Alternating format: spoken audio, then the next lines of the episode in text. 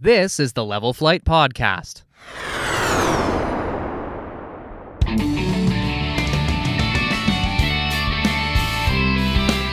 And welcome back for our 10th episode of the Double Low Flight Pod. digits.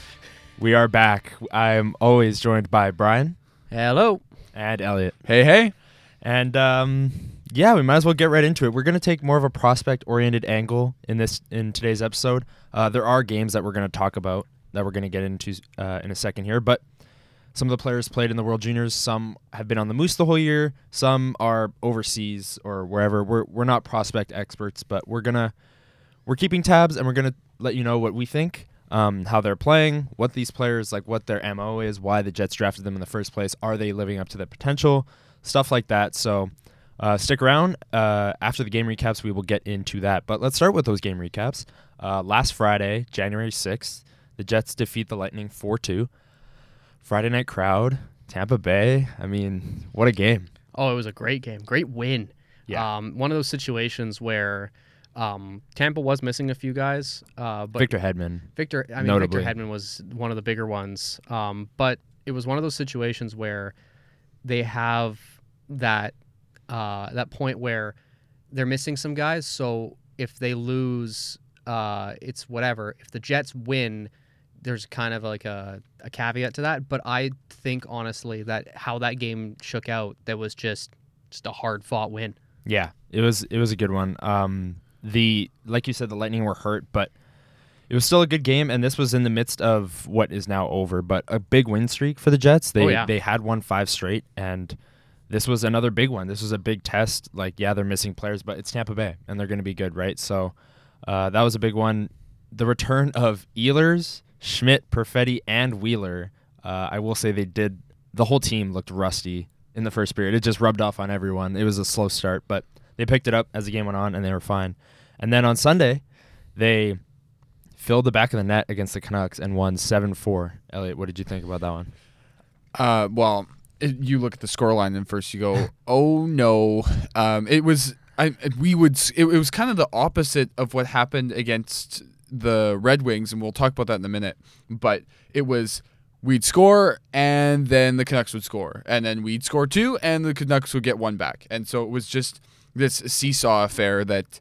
Yes, it's good to know that we can score seven, but you gotta, especially against the Canucks, who are not a very good team in the Pacific, you gotta clamp down. You just gotta say, okay, get one from JT Miller, get one from somebody else. You just gotta clamp it and just seal the game right then and there early. Uh, well, Kyle Connor Yeah. got uh, yeah. got the hat trick there. Um, he actually almost had a hat trick in the first like 12 minutes of that game. yeah. There was a chance with like eight minutes left in the first that was like dangerously close. Um, I mean, I don't know the record. I should probably have looked this up, but the record for fastest hat trick in franchise history. But that has that has to be it, right? If that if that happened, If not, it had to have been very close. yeah. Um, I think Scott Billeck mentioned something. I was I was out at the time, so I was just scrolling through Twitter, and I think he said it was between six or eight minutes, not the record, but th- that it would have been his hat trick. It was like Oh, a six he- to eight had minute. that one, yeah, yeah. if he had scored that one, it was it was like an eight minute gap or something, something along. The, it was six or eight minutes or something. It was just ridiculous. And shout out to Pierre Luc Dubois, four assists. Yeah. Um, great game from him. He's really coming on as of late. That line of Dubois, Connor, and Ehlers has been dynamite. They've only played. Sweet lord, it is yeah, nice. yeah, they've only played three games together, but oh my goodness, uh, they give up quite a bit defensively, but they more than make up for it. At least that's what my eyes are telling me. Yeah. And then, like you said, Elliot, basically the exact opposite happened when the Jets uh, took on the Red Wings, where the Jets seemed to be trailing the whole game, yet they were clearly the better team. And Yeah. then th- I, I feel like all seven of Detroit's goals, I know they weren't, but I feel like all seven were the Jets were in their zone for two minutes. The Red Wings break the puck out on a two on one and score. Boom. Yeah. It- Just like that. It felt like every single goal the Red Wings were scoring were exactly that way.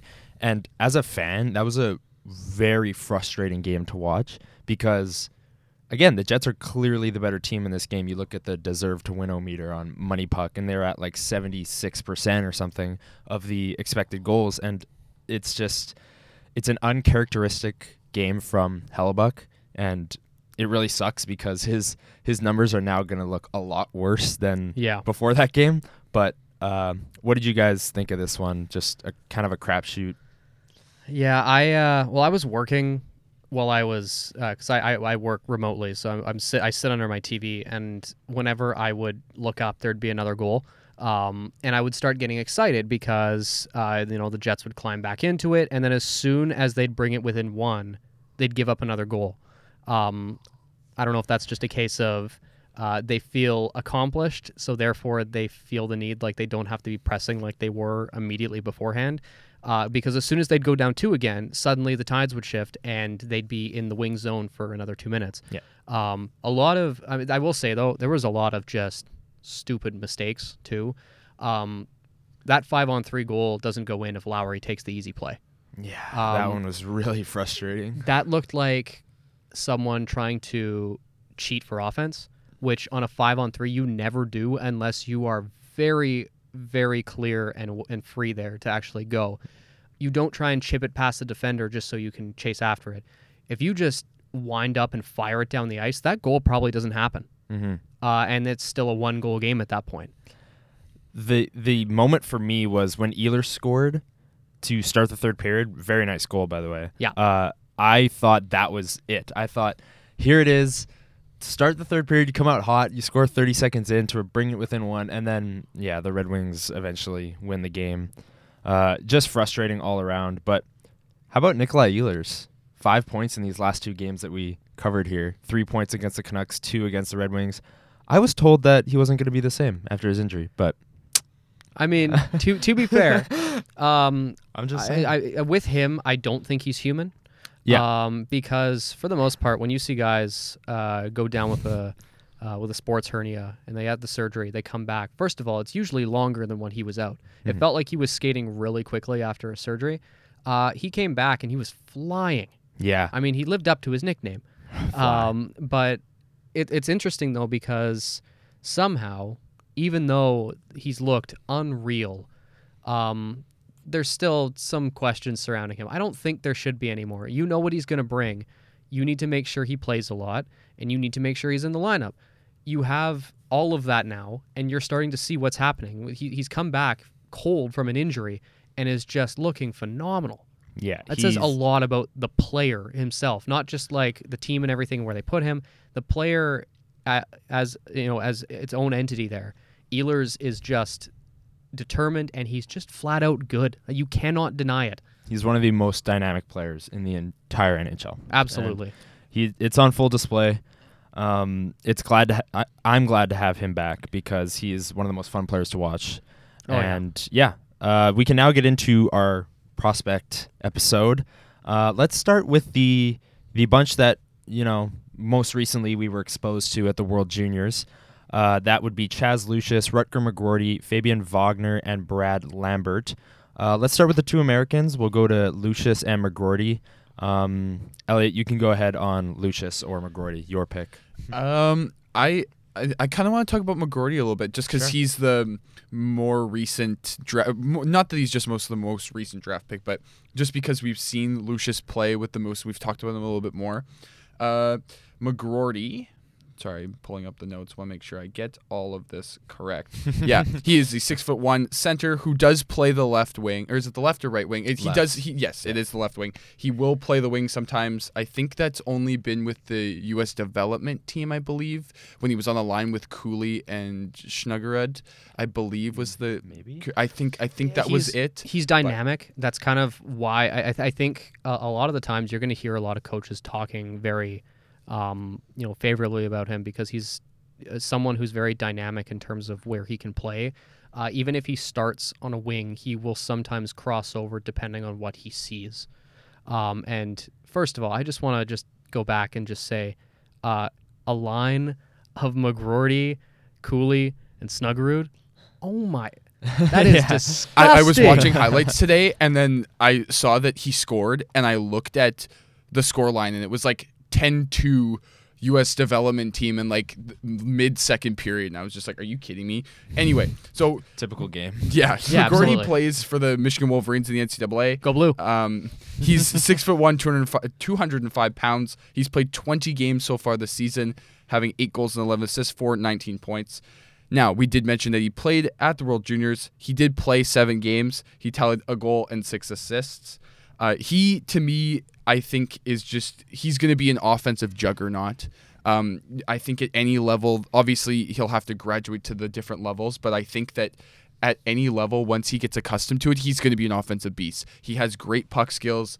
His shot is some of the shots. I'm, I I know they're just highlights, but like the highlight reel was five minutes, and a lot of them were him walking into the zone, makes one move and fires one. Like that's that's higher echelon type talent. Yeah. And he he also does have really good vision. It's not just that he can shoot; he's really good at finding his teammates. Um, another thing, he seems to be really good on the rush. As much as I would say, one of his weaknesses is his skating. Yeah. It, it's his. I was reading. It was in, I believe, an article that the Athletic made.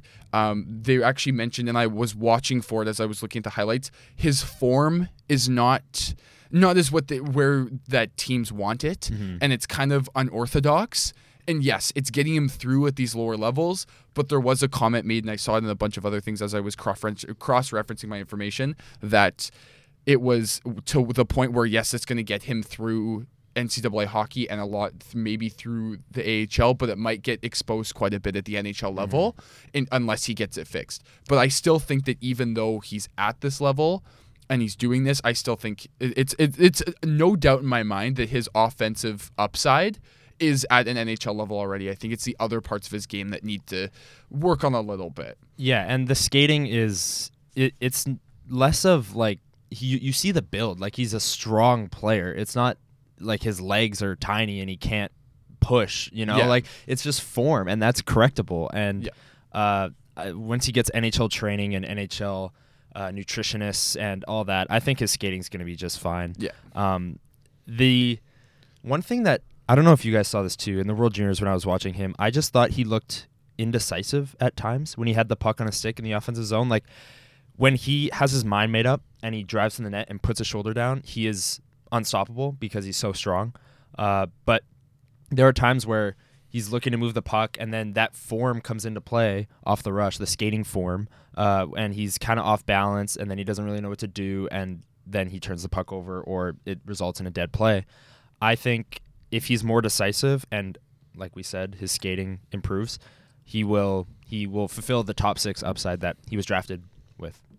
Well, that's the thing too, where I think already he's got that NHL tenacity in him, where he's very physical and he's he's gonna you know give you his all on every shift. And I think one of the biggest parts of his game is his efficiency. And I'm gonna qualify that by saying efficient uh, as a skater because he has to be because it's not as you know strong as other parts of his game but he's efficient in how he sees the game but he can be as you were saying almost too efficient he's looking for that perfect pass and he takes sometimes a little bit too long to figure out if that's where he wants to put it and he loses the space right so uh, but in terms of the skating um, i saw a some, uh, something saying that he was efficient in terms of he knows when to cut back, he knows when to sort of ease off and sort of make room for other guys. Um, but I went and I was looking at some of the film, and when he's not the immediate forward picking up the forecheck, what he does is he does a little circle back move and gains a little bit of speed, finding in, uh, with sort of the anticipation of where the puck's going to go. It often wins him a lot of turnovers. If the puck is bobbled even slightly, there he is. Um, but sometimes it's just he's a little bit behind the play because he's looping back, right? So both a blessing and a curse sometimes with him. Um, so there's a lot to be worked on, and I think what's going to have to happen here is when he, because he's only he's only a freshman, Yeah. Yeah. and which he's putting up almost a point per game as a freshman. Uh, he's often forgot about on that team because Adam Fantilli is also a freshman, um, and you're also Yeah. you've got uh, you got Luke Hughes on that team as well. So good team. he's very much taking a back seat to their success, but don't get it twisted. He's a very good player, but I think he would benefit from getting some pro time with the Moose a little bit um, before he really gets a chance. But that could change too. Like in the offseason, like if he signs after his freshman year, he could spend the entire offseason working with the strength and conditioning team. And having that, as you were saying, that NHL strength and conditioning uh, is, you know, eons above anything they have in university and how even just how they, they do it, right? Yeah. So um, that's definitely something to uh, to watch going forward. But no, he I mean three of those assists from his tournament came in. He got stronger throughout the tournament. Yeah. Um, but three of those came in the bronze medal game, um, where uh, the Chaz Lucius the- game. exactly. and I'm, I'm using this as a bit of a lead in here because um, Chaz Lucius ended off his tournament with a bang. Oh yeah, uh, hat trick in the bronze medal game. One of the craziest bronze medal games I have ever watched in my life. Uh, he It was one nothing after one and finished what eight seven in overtime. yeah, and then I think it was one nothing in the Canada gold medal game too. After one, and I was like, oh god. I mean, like anything can happen. Like that's just hockey. That's just how it works. It's just sometimes the goalies just feel like taking a day off, and that's what happened. And he he was injured coming into camp. We weren't sure if he was even going to play for the U.S. And I think that plays in largely to him improving as the tournament went on. Is he's also getting healthier as the tournament went on, and I don't know if you guys would agree with me, but I think Lucius had the best tournament out of all of the Jets prospects, better than McGroarty and Wagner, and Oh. especially Lambert. But Oh, we'll get into him. but- absolutely. Like I, I feel like obviously it's you could tier it, right? So Yeah. you've got Lucius and McGroarty had really good tournaments. Mhm. Lucius is a bit above McGroarty. Wagner had a very respectable tournament. Uh, a lot of people found out about him. Yeah, Um, a, a- a few people in few particular. people. uh, who maybe unintentionally forgot to include him in their prospect episode. Who would do that? Like that's I don't just know. so. I can't believe such a that someone would not think about that. that is just awful. Um, and then uh, Lambert, who uh, I'll be honest, no, I'm not using the word lightly here. It was disappointing, incredibly disappointing. Um, but in terms of what we saw, though, it's hard to dispute that Lucius was, you know, not you know starring out there for his team. Yeah, and you know we don't have to go really in depth on Lucius. Uh, I said before in our World Junior preview that I wanted to see him with more space because I felt with the Moose he has a great shot and he has great hands and great playmaking abilities, and he doesn't have the space in the AHL. But he took advantage of the space. Uh, McGroarty and Lucius were a big part in the U.S. getting bronze. We can move on now to Brad Lambert, who I, I really hoped for a better tournament from him, just because f- for the same reasons as Lucius, Lambert thrives in space, and in the AHL, obviously there's less space than a junior tournament, but it just it didn't feel like he took advantage of that space like whatsoever. He's an amazing skater. He can make plays.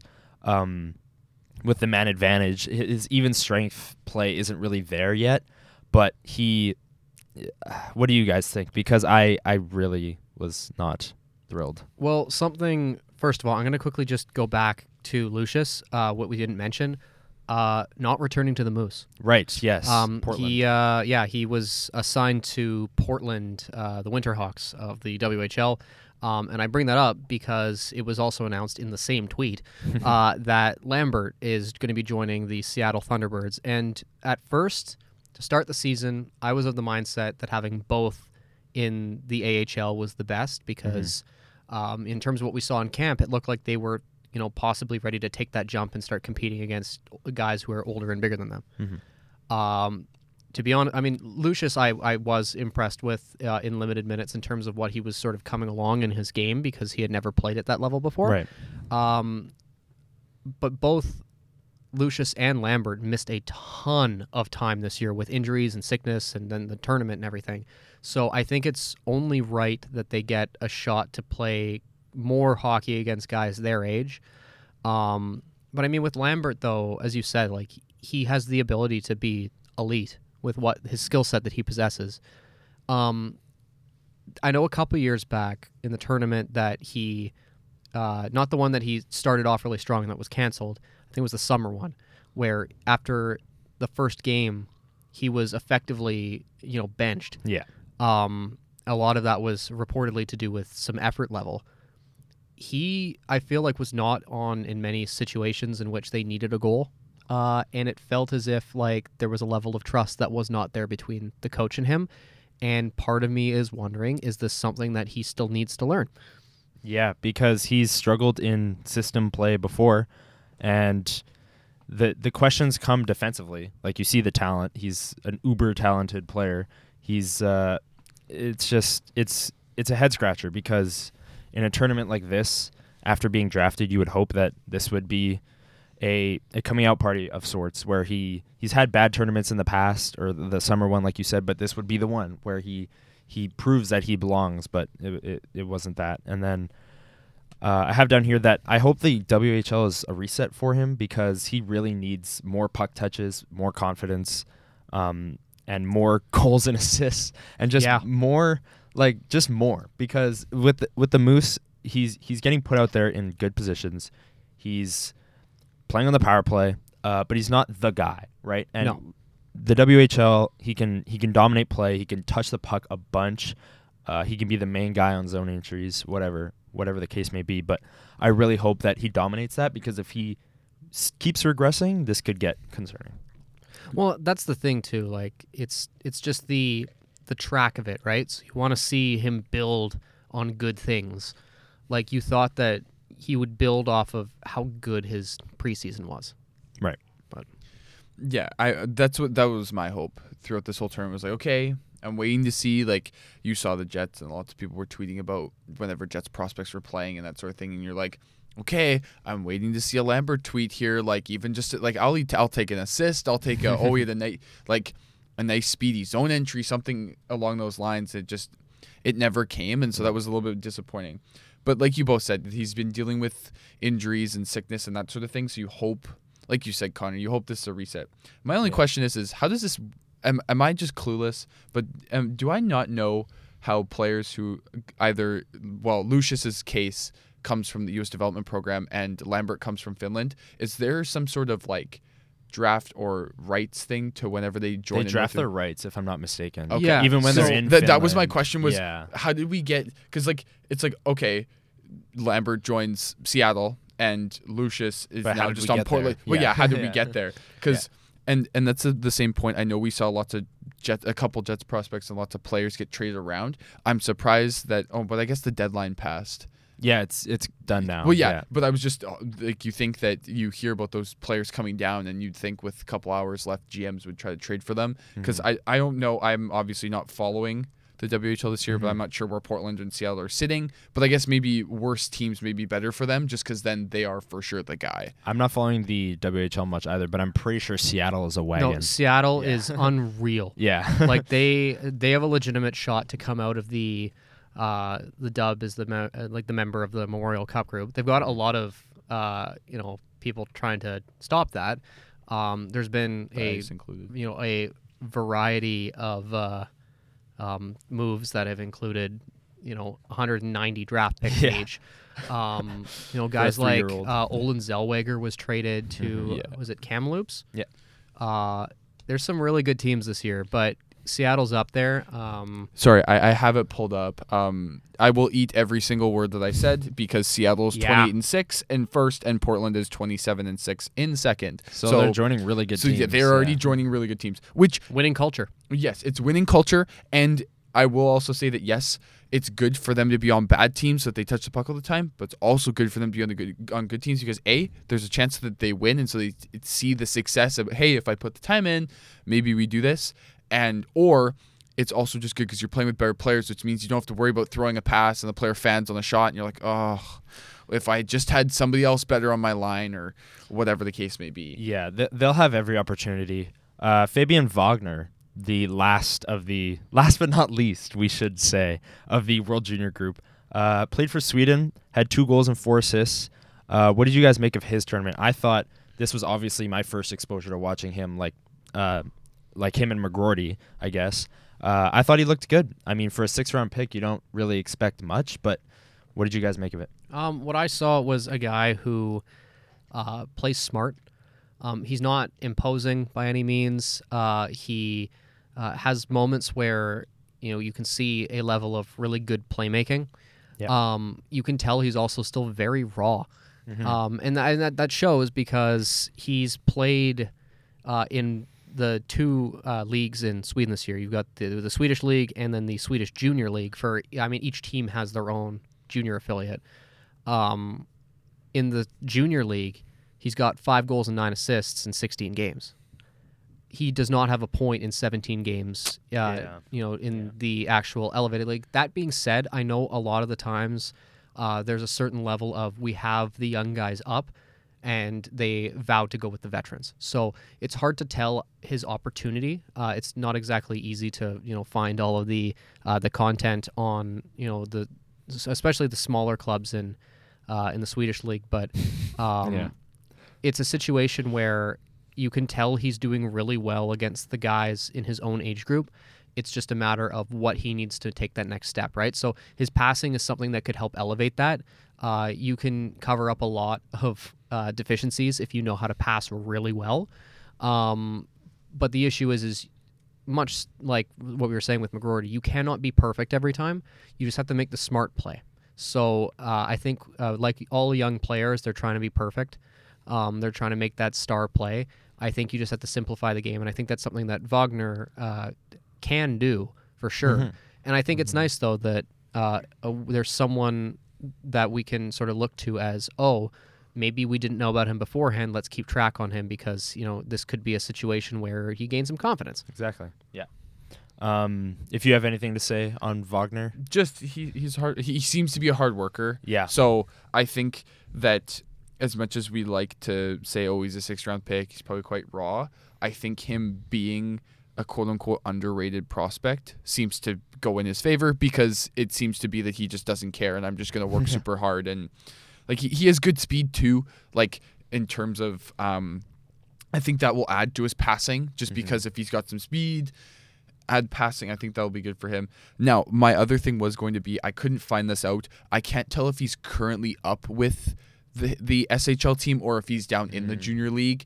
Um, if you look at elite prospects or any other place, it shows the junior league and then the uh, then the professional league. And normally that does mean that he's up with the professional league, which could be a good sign because then that means that they think that he has some potential, which means he's going to get some ice time. yeah. But if if that's not in the right order and he's playing with the junior league, that's fine too. Like he I think at this point where he's just raw, he just needs to develop, get some ice time, keep playing and just off ice stuff just keep working hard. Yeah, and obviously this is touching on just player development as a whole, but you obviously want you'd rather have your players playing or at least me personally, I would rather have my prospects playing in a junior league on the top line, putting up tons of points rather than in the professional league on the fourth line, putting up no points, playing 8 minutes a night, right? Yeah. I I just you go- you want your guys to play, so I really hope he is in the junior league like you said.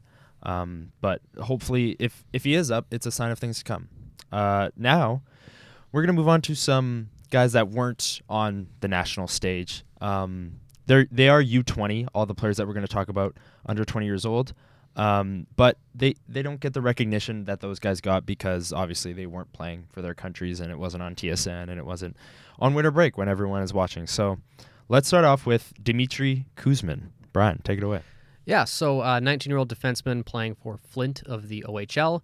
Um, he's got uh, 34 points in 37 games, so on the surface level there alone, really good. Very good. Um, in terms of what we know about him, is that he's very smart at the point, right? So um, he'll join the rush, um, but he also, when the puck is in the zone, he's really good at making sure that it stays there. Um, so this is a situation where um, his zone defense in terms of up top comes from a lot of when he has the puck because he's really good at not giving it to the other team. Yeah. Uh, Elliot, what do you see from Kuzmin? Um, he, I think that like his speed is something that I think adds a lot to his game. Um, he has a goal scoring touch as well, which I think is Yeah. v- quite vital, but he uses it in a way that opens him up for other passes. Because I don't think he's an amazing passer, but what he does is he showed other teams that hey, I'll jump up in the rush and I'm going to uh, if you give me a chance to shoot the puck, I'll shoot the puck. And so teams are worried about him shooting because he does have a pretty good shot. And so that's how he gets a bunch of his assists is because he's coming in the rush or obviously puck goes back to the point and instead of shooting shooting it he'll find an open teammate as teams are collapsing trying to block a shot or trying to give a goalie a lane to see the puck.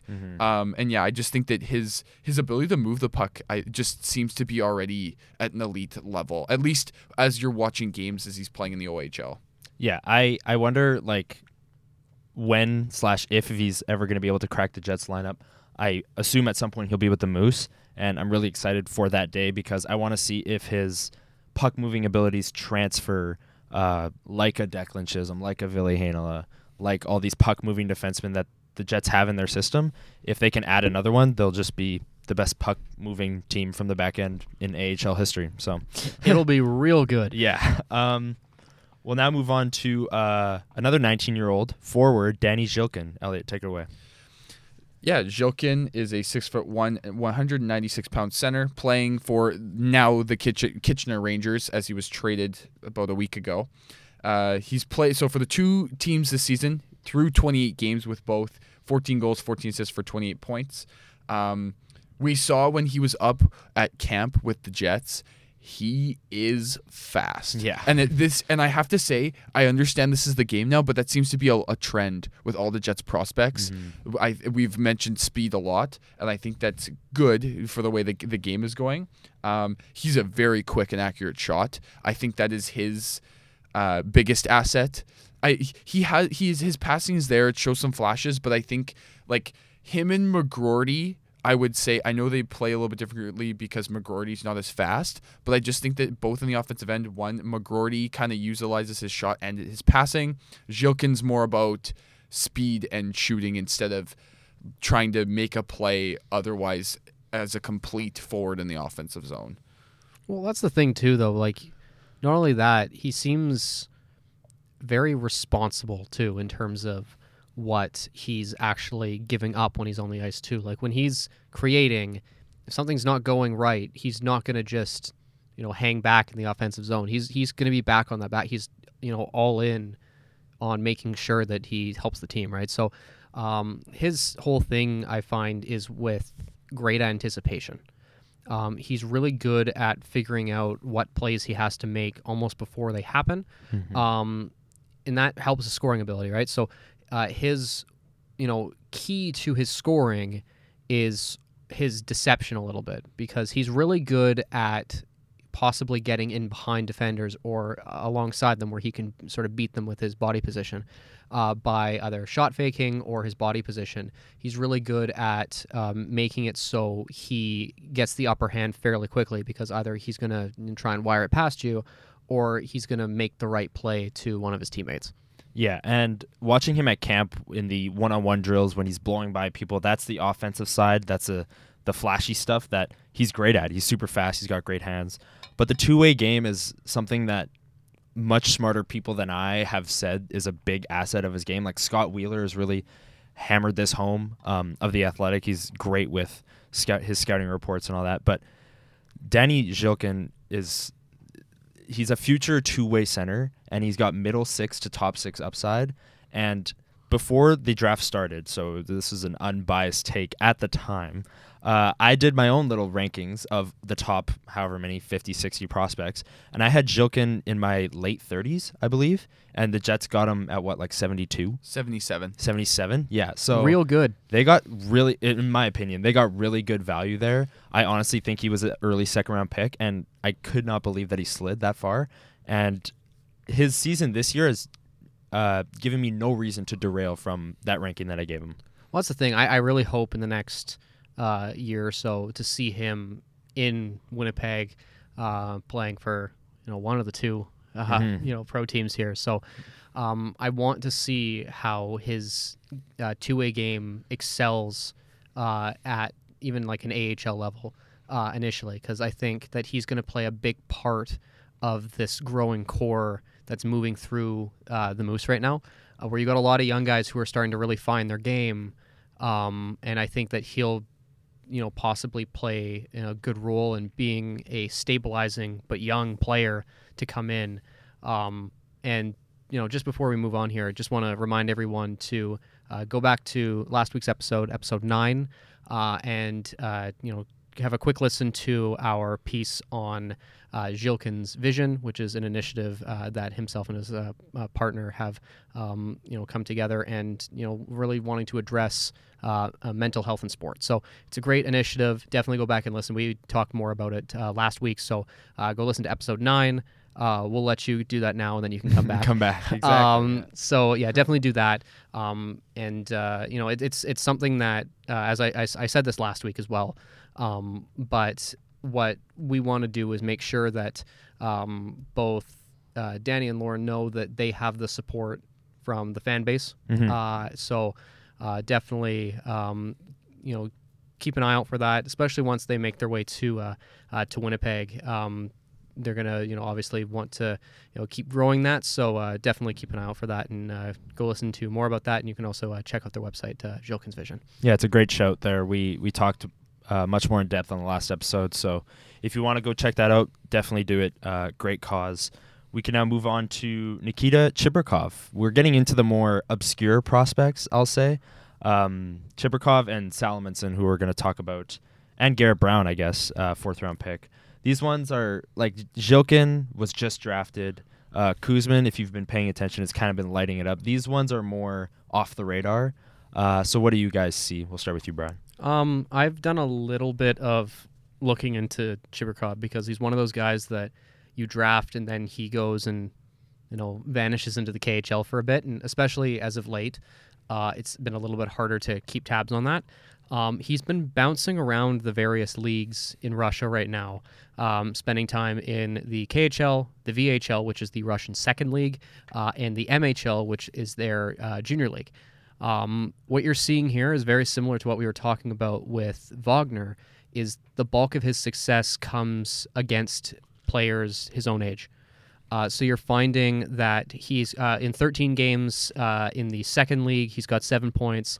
In five games in the junior league, he's got 13 points.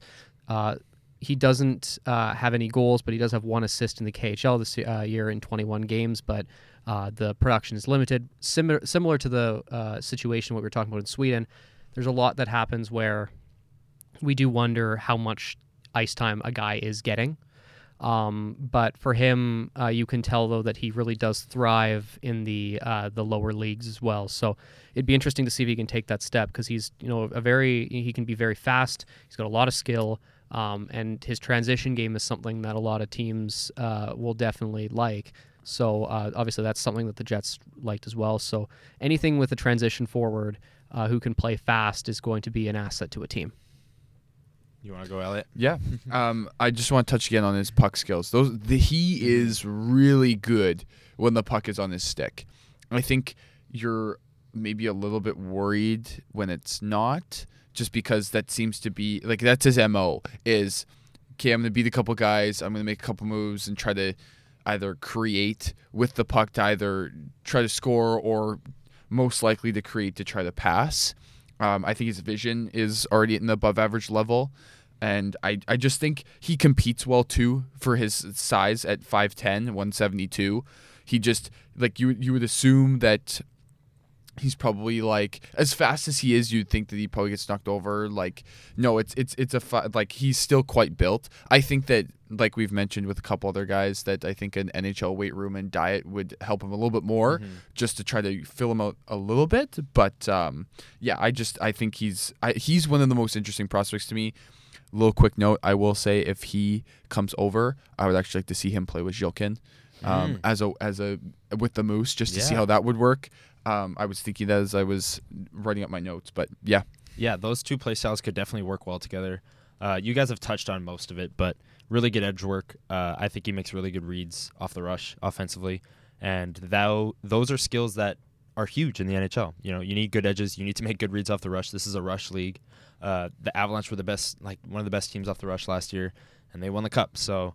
Um, this is what where the NHL is going, and uh, if he can develop in a few years, like most of these prospects, uh, if they can reach their full potential, the Jets will be in a good spot. Absolutely. Uh, these next two that we're going to talk about are 18 years old. Yeah. Uh, so a bit younger than the ones that we've touched on who have been 19. These guys have got a year to go to catch up to the players we've talked to already. Um, two right-handed defensemen. Uh, we'll start with Garrett Brown, uh, 18 years old, uh, Sioux City Musketeers, right-handed defenseman, 6'3". What do you see, Brian? Uh, with him, it's still, uh, as we've said with a lot of it, still quite raw. Um, but he does have, you know, you know, half a point per game right now uh, as a defenseman. So um, he's going to be going to the University of Denver. Uh, so that's definitely something to keep an eye on because Denver's hockey program's very good. um, but no, he's uh, he's six three, so he's not small by any means. Um, you know, plays with skill though. He's not one of those guys that's big, so therefore uh, his skill level isn't going to be on par with the other you know players. He's very skilled. Uh, he's very smart too. So you're going to see a lot of really good breakout passes. Um, you know, really good at sort of making those plays that help uh, you know the offense gain room before he actually makes them. So uh, that's definitely something that uh, you know most teams are working around. Um, that's kind of how the way they, the game is going now. A lot of uh, skilled players on the back end who know how to pass. So Yeah. uh, that's definitely his game. Yeah, and he's like you said, he's big. He plays with skill.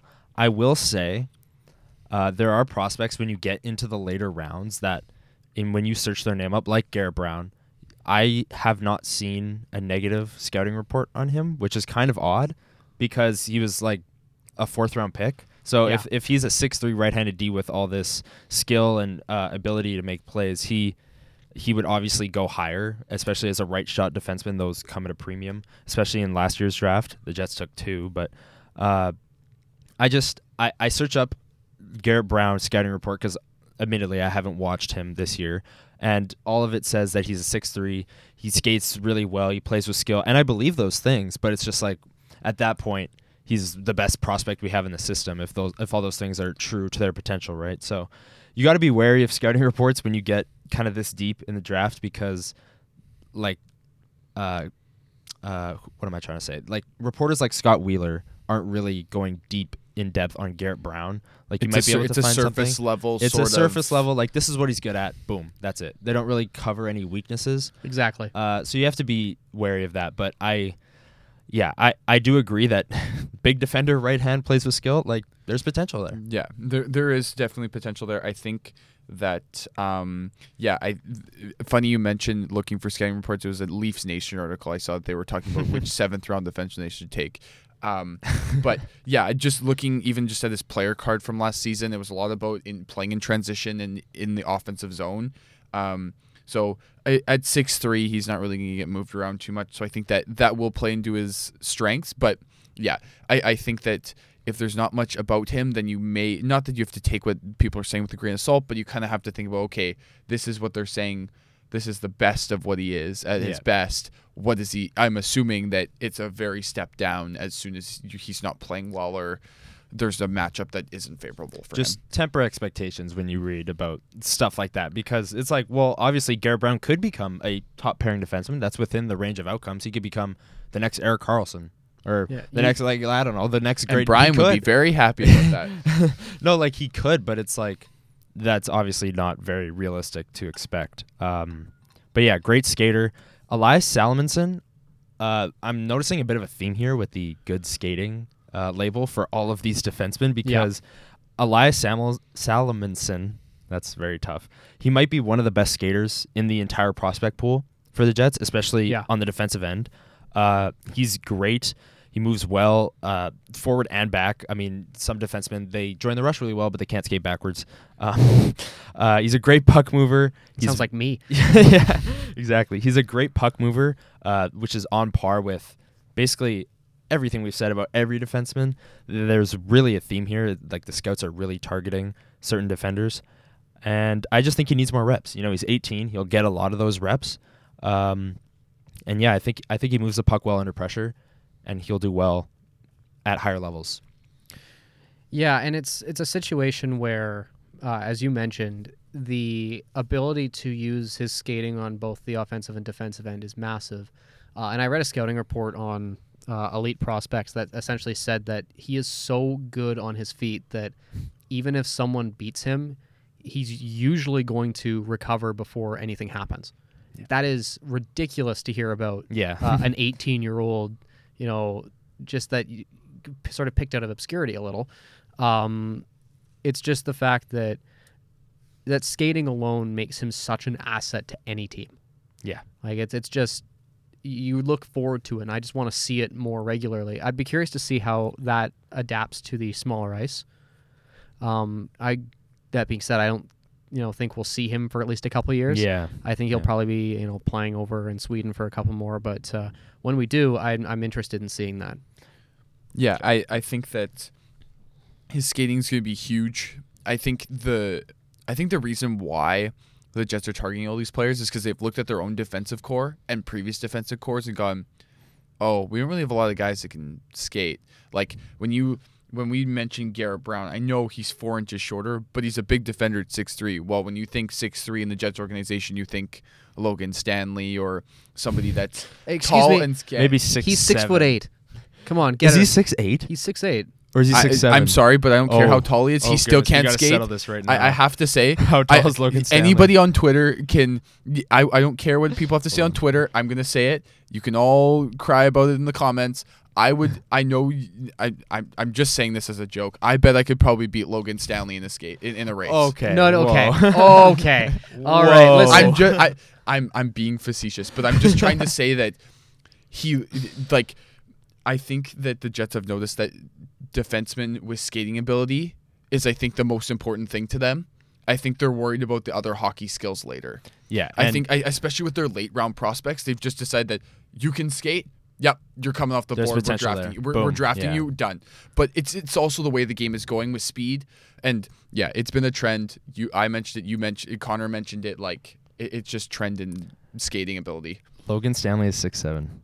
Okay, I was closer. You want to know why? I said I- Is it you- because of Twitter? Yes, because every time Logan Stanley would make a bad play and Heinola would be in the press box or whatever, my timeline would be flooded with Logan Stanley is six seven and You're nothing right. else. Yeah. so Um, I've seen that tweet enough times to engrave that into my brain. Yeah, that he ch- is that, that 6'7". checks out. Um, I will say though, if for some odd you know, reason, uh, Logan Stanley, if you're listening to this, Elliot challenges you to a skate. I, I will actually. I Pros would versus actually Joes. do it.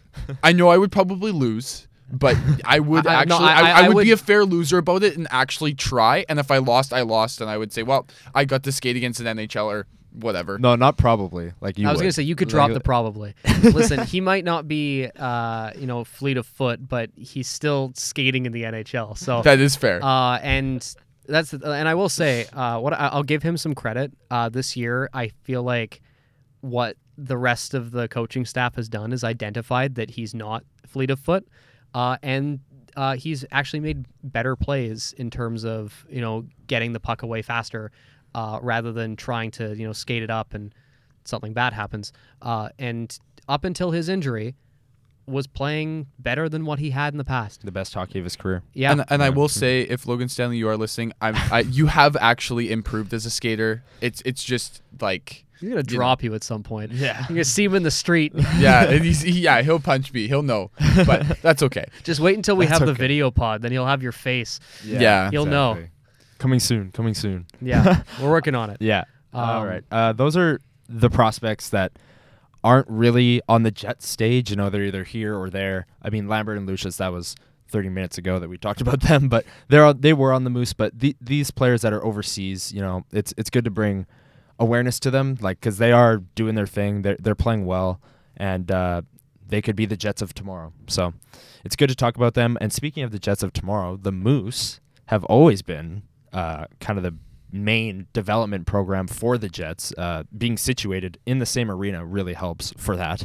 Um, but we're going to touch on some Moose prospects because um, obviously Lambert and Lucius have left, but there are still about five or six prospects here that are developing and their careers are in flux um, as we speak. So we're going to start with Declan Chisholm and Leon Gawanke, who are often paired together. They were Yeah. paired together almost all of last season, but this season they've split them up a bit. Um, especially since Heinola went up, they've really tried to spread out the talent on that decor. But let's just do let's do this quick because we're already at uh, fifty-ish minutes. So uh, We, we know everyone. thoughts? We, we've got we know that you've got things to do. So, exactly. um, uh, firstly, I just want to say um, Chisholm, especially, uh, we received uh, a request from uh, uh, uh, Right. real Kevin Cheveldayoff on Twitter. Which Kevin, I feel like you should know more about your prospects. He wants to know. yeah, you, know should what? have tiered your own prospects already. yeah. Uh, yeah, I'm honored that the the real Kevin The real Cheveldayoff is. Uh, but no, uh, in seriousness, uh, he was wondering um, if it's you know why is he right that uh, um, Chisholm should be thought of as the best sort of defensive prospect now that is in the system. And to be honest with you, it's hard to dispute it. I would have disputed it going into the season, but I think Heinola's overtaken him. Like up until this year, I would have said Chisholm is better than Heinola, but I think Chisholm. I don't know. I, I, I feel like he's Heinola, but a bit bigger and a bit stronger on his edges. Um, but Heinola has kind of made some big strides in that few NHL games that we've seen, and obviously we've only seen Chisholm play what like one game in the Yeah. NHL in his entire career, so it's hard to really judge that. But uh, both Gawanke and Chisholm, their analytics at are at a premium in the AHL. I mean, like there are just there's just nothing out there, but there is game score. So I'm going off Yeah. that. Uh, Gawanke and Chisholm are at around 0.55 game score per game, and Heinola in his AHL games is at 0.82. Yeah. So if you're going off of the one kind of advanced ish metric in the AHL, Heinola is a step above those two. I think up until this year, Chisholm and Heinola were neck and neck, but I think Heinola's pulled ahead a little bit. But I can see the argument because Chisholm is a very special player. He's got a lot of Morrissey in his game, well, at the AHL level, I should say. But he dances at the blue line and he makes a lot of defenders or forwards, I guess, wingers miss, and that's that's a huge asset. So I can see where the appeal is coming from, but I still lean Heinola. Yeah, Declan Chisholm is a special player. I think that at some point we will see him up with the Jets. I, would hope. so. I would hope so. Um, I hope we don't have the same have the same conversation we had with about Heinola at the start of the season. But yeah, he But is. Chisholm is older, so it's even Yeah. more of a conversation. Yeah. And it's also we're seeing what we've talked about several times already is that there's a logjam, right? So where's he going to go? yeah, Like, it's, Yeah. it's literally half the defensive group has to get hurt for some of these guys to get in. So yeah. Well, yeah, ha- the Heinola would not have had a chance this year if multiple guys hadn't gotten hurt. Yeah. So no, but Declan Chisholm is a very special player. I'm not like obviously I know who Leon Gawanke is. I'm not too versed into his game, but he shoots a lot. yeah, yeah, which He's- is which I like for my defenseman. That's Yeah. just a personal preference. yeah. But He moves the puck okay. Uh, he's really good on the power play. Like you said, he shoots a lot, but it seems like he always makes the right play. Like when he shoots, he's supposed to, or when he passes, he's supposed to. It always seems like he's he's in the right headspace on the power play at least. his hockey IQ is Yes, high. it, it's there for sure. Um, with him though, he's now 23 mhm. uh, and no longer waivers eligible. yes, and I believe Chisholm is next year for that. Yeah, so, So- this is big coming up here. Yeah, th- there are some decisions to be made. Yep. Uh, Simon Lundmark, another defenseman, right-handed. Um, what do you guys think? I mean, I, I'm gonna quote me and Dave Manuk of Illegal Curves sit in the press box for the majority of the Moose games, but he told me once that he sees a lot of Demelo. Well, not a lot, but a lot of Demelo in Lundmark's game, um, to the point where obviously Demelo is probably the ceiling for Lundmark and who he can become as a player because Demelo is, in my opinion, a legit top pairing guy. But that's at least the style of hockey that he's trying to play, and he he's trying to make short exit passes, make good reads defensively, and tie up sticks in front, and make that his living. And it's pretty clear that that's what he's trying to do. Um, it can burn him at times, but I think that there's like low pairing NHL potential there. Like again, there's a logjam, so he's not going to go in over Schmidt, Heinola, Samberg, Chisholm. I'd even put Gawanke over him. Oh yeah, for But sure. It, it there ha- there just hasn't been enough strides this year, at least, for me to say that he's going to be an NHL defenseman at some point. Yeah. But in the AHL, he's he's playing Demelo's style for sure.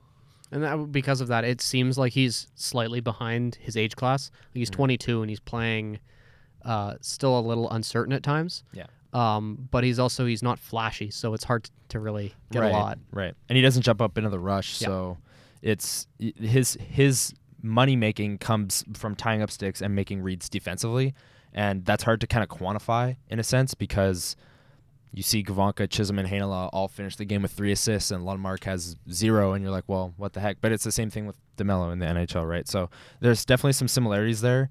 I'd say that's his absolute ceiling. I don't even think he could reach that uh, point, but who knows? You know, 22's um, there. There's time there, but he's gonna have to make some big strides soon. It may Um, it may be that he gets his NHL opportunity, just not with Maybe. the Jets. Yeah. It, it, that that just may be the case once you start getting further down the logjam. That, Yeah. that and that's just the reality, right? Yeah. Uh, Tyrel Bauer, last defenseman here that we're gonna talk about on the Moose. Um, he's big. He hits. He's tough. Fights a Yeah. lot. Um, I think he's a really good penalty killer, but outside of that, I don't really see much there. Um, I think he's really valuable to the Moose, but this is Yeah. a Jets podcast, and we're talking about the Jets of tomorrow. Um, but he's he's great on the Moose. He's he brings a lot of energy and is a good penalty killer, like I said. Uh, two forwards here that are prospects, younger, that we're going to talk about. Uh, Daniel Torgersson, who was a second round pick, and Henri Nikkanen, who I believe was a fourth round pick. Um, both playing big roles on the Moose this year. Yeah, and Torgersson captured the hearts of many uh, in the preseason. he had a, a couple goals, so um, he is someone who gets to the the areas you need to score, but it seems like the goals don't come in bunches like you think they would. Um, he currently only has seven points in 29 games this season. He's not really producing too much. He's been getting, you know, fairly elevated once in a while, but I find that with the way that the Moose run their lineup, there's kind of equal opportunity for a lot of guys.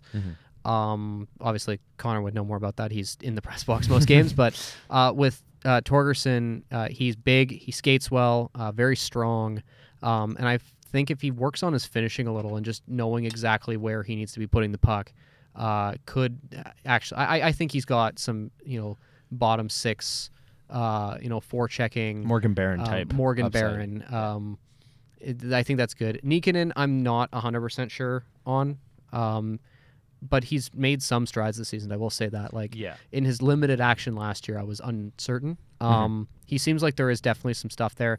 Definitely like a you know a four checker. Um, occasionally puts up a point type of guy. He's not gonna you know break the stat sheet or anything, but uh, he works hard, big body. Um, definitely one of those. I, I, I think that Torgersson is the superior prospect, but in terms of what they offer at this exact moment, it's very, very similar based Very on their, their profile. Yeah, I wrote down here that they'll both have games where they're super noticeable and physical and working below the goal lines, and that's what their mo is. And then there'll be games where the forecheck just isn't working, the puck isn't bouncing their way, and at that point they're not really effective because their main strength is forechecking and getting that puck to more skilled players that, um, like you said, Torgersson's finishing isn't really there, so. He's got to get it to a player where it is there, right? Um, like Yep. an Alex Limoges or whoever he might be playing with. The Moose lines are all over the place, but they have games where they're super noticeable because the forecheck really can wear a team down. They're just not really there yet. Um, I think this year in the AHL is really helping them though and their development. Uh, they, I think they'd both benefit from having really skilled line mates like an Alex Limoges, like um, Jeff Malott to an extent. Like he's a Yeah. bigger player, but he's got skill. Um, Even like a Greg Meireles or something. yeah, yeah. Uh, players like that, I would say Chaz Lucius, but he's he's no longer there. Goodbye, my Um, friend. Yeah, uh, those are those are kind of the players um, that are that are younger on the Moose. I mean, like Heinola has been up and down. We've talked about Yeah, him if- plenty on this podcast. If Heinola wasn't already on the NHL roster right now, and you know it, he was going to get a game in Detroit there, but right, uh, he was sick, so uh, lost out on that. But um, in terms of players that we actually want to, you know, really sort of keep an eye on, these are the ones that stood out. Obviously, there's going to be ones that are a little bit more obscure. People want to hear more about. right, Um, but then there's also the fact that there are several uh, goalies in the system right now. And we're going to do this very quick hitter just because we're running very close to an hour. Uh, and uh, we uh, we know that goalies are voodoo, so we don't want to go too deep into this because it could be ch- different by tomorrow. Yeah. Um, so yeah, uh, the Moose uh, rolling still with the tandem of Arvid Holm and Oskari Salminen. Uh, Holm is doing much better this year. yeah, he Um, really is. Yeah, he had an 877 save percentage last season. Uh, that tandem of him and Berdin was nightmarish. Good. Um, but no, he uh, his biggest issue I found, and I watched a lot of his games last season. He overcommitted a lot, lost his net a lot. Uh, he seems to have really worked on his movement to ensure he doesn't just fire out of the crease whenever there's like a cross seam pass. Yeah. Freddie Andersen. Yeah, I uh, what I've seen from Holm in relation to last year's, I I think last year and even early this year, you could argue that he would let in a goal in the first ten minutes of the game, and that would really rattle him, or he would turn the puck over when he's playing it around the net, and that that would go in, and he would be in flux for the rest of the game and just kind of fighting it. This year, it seems he's really worked on that mental battle and he's become a lot stronger in that aspect. And he wouldn't really, the snowfall wouldn't begin after a goal or two, right? Um, Salminen is really weird to me because I'm obviously like goalies are the hardest thing to scout in professional sports, but I he was so good to start the season. Like the first his first eight starts, he was a top five goalie in the NHL. Like or NHL, sorry. Wow. Expectations. Whoa. Uh, Salminen was a top five goalie in the AHL without a doubt, and now he's regressed back to an eight six and two record. Uh, he's got an almost 900 save percentage, so he's still there, but he was Far at one cry point, from when it started. yeah, he was at one point like a 925 save percentage. He was top five in game score. Again, that's the only analytic I can go off of, but yeah. whatever. Uh, he it it's really interesting to see because, like you said five minutes ago, goalies are voodoo, and this is what they do: is goalies get hot and then they don't, and we're lucky to have Connor Hellebuyck with the Jets because more Yeah. often than not, he's hot. So it's um it's kind of a, a crapshoot after the Moose goalies. I mean, they they drafted DiVincentiis in the seventh round of the most recent draft. You you mentioned Berdin. Um, there's Logan Neaton, 2019 fifth rounder, and Jared Moe, 2018 sixth rounder. A I- lot of late round picks there. I think if we're looking at most sort of intriguing, I think you have to look at both uh, Jared Moe and uh, Dominic DiVincentiis. Um, Moe is a 2018 sixth rounder, so he's he's up there in age now. Uh, but that's kind of just how it goes with goaltenders. Yeah. Um, he's playing at Wisconsin right now. Uh, he's got 9-12 save percentage through 19 games. Um, haven't watched much uh, Big Ten hockey this year, uh, but by the looks of things, uh, despite having a fairly respectable uh, you know stat line, uh, not getting the wins, and I'm assuming that means that he's not getting any sort of goal support. Um, Yeah. But with him, uh, I think that I mean he's he's big. Um, he's you know six four. Uh, he's agile, limits his rebounds, um, which is always a good thing, especially for a young goalie. Um, he's someone who uh, uh, who's getting to a point where if he's going to turn pro, it's going to be soon. yeah. Um, so that's something to definitely keep an eye on. Um, and a little bit, you know, further from that is the very young, but very impressive Dominic DiVincentiis. Yeah. We saw him in camp and he was very impressive like you said. Uh, he moves really well. Like he he's very mobile goaltender. Um, North Bay in the OHL is the team he plays for, 26 and 0 with a 905 save percentage. Um, yeah, I there's Well, not Let me just 26 and Yeah. 0. 20 Tw- was, it yeah, sounded like you said 26 and 0. Like, oh my. not lo- yeah, he's not undefeated. Let's yeah. I mean, hey, Salminen's a top five goal in the NHL. DiVincentiis is undefeated. Like we got some great prospects here. no, my we bad. have the best prospect Yeah. pool. Yeah, no. Ship Hellebuyck out. There's not enough room. There's a log jam in net. Anyways, um, he's he's a very loud goalie. He's got a lot of Marc Andre Fleury. You know, he's flying across the crease. He's here. He's there. But he seems structured enough for a seventh round goaltender. and Uh, also who's, you know, was just drafted last season. Like, Yeah. It's not like he's uh, he's had a few years to really hone in his skills. Um, he obviously, as a young goalie, has a lot to work on, but uh, at this level, and also he looked really good in camp. Like, Yeah. uh, it's it's something that I think he, in terms of raw skill, um, might have the best outlook as a future Jets goalie. Mhm. Um, but as we've said, goalies are weird because like one injury for a goalie because they're obviously the most vulnerable to you know pulling something. Mhm. Uh, it could derail everything. So we're hoping that obviously that's not the case. yeah. But it's hard to predict where a goalie is going to go. But for someone who was picked only last year to look as solid, uh, you know, in the, the action he has, um, I'm quite excited for Di- DiVincentiis. I think it's also that goalies picked in the later rounds are also even more like volatile Mhm. to being prone to up and down play. Um, and of course, the Jets have Hellebuyck. They're not gonna go. They're not gonna be the Preds and go out and draft Yaroslav Askarov or a goalie prospect in the first or second round. Well, hey, you got to replace Juuse Saros somehow in the prime of his career. Of course. That's like I hate to take this jab at you, Brian, but that's like drafting Jordan Love when you still have Aaron Rodgers. But that's okay. No, we're we're not going there. We're not going to go there. The season's over. Um, but yeah, for some like- teams. Yeah. Okay, go ahead. Thanks. The two of us both have teams. The not in the Indianapolis Colts. Hey, Elliot.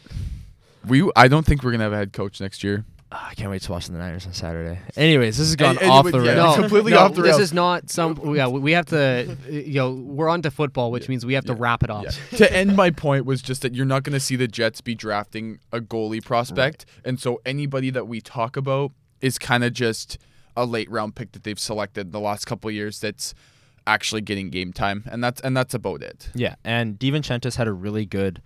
I forget the name of that rookie tournament that is held. Oh, in uh, Penticton. yes, he he played really good there. Uh, those are obviously Rookie players camp his whatever. age, so you'd like to see that. And yeah, there's not really much else to say. We've said everything we needed to say about the goaltending.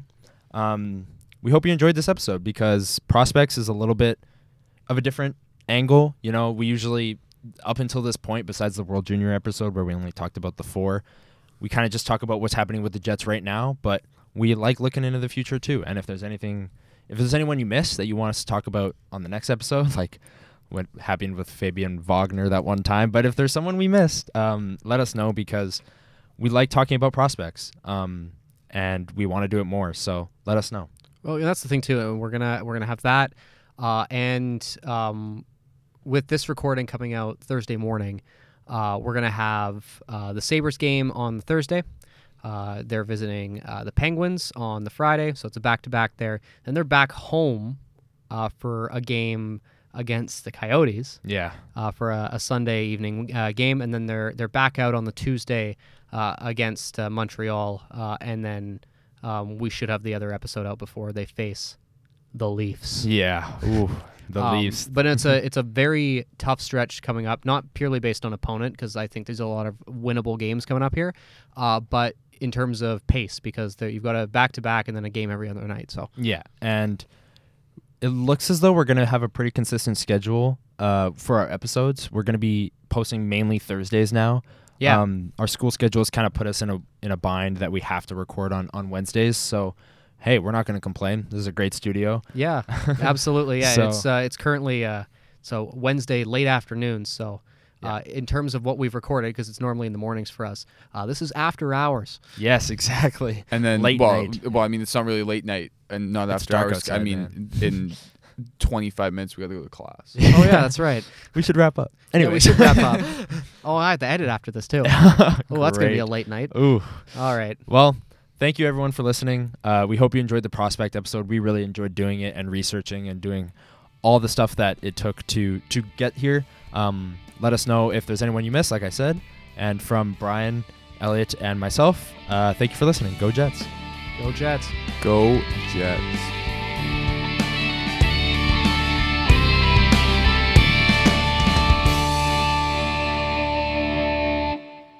You've been listening to the Level Flight Podcast.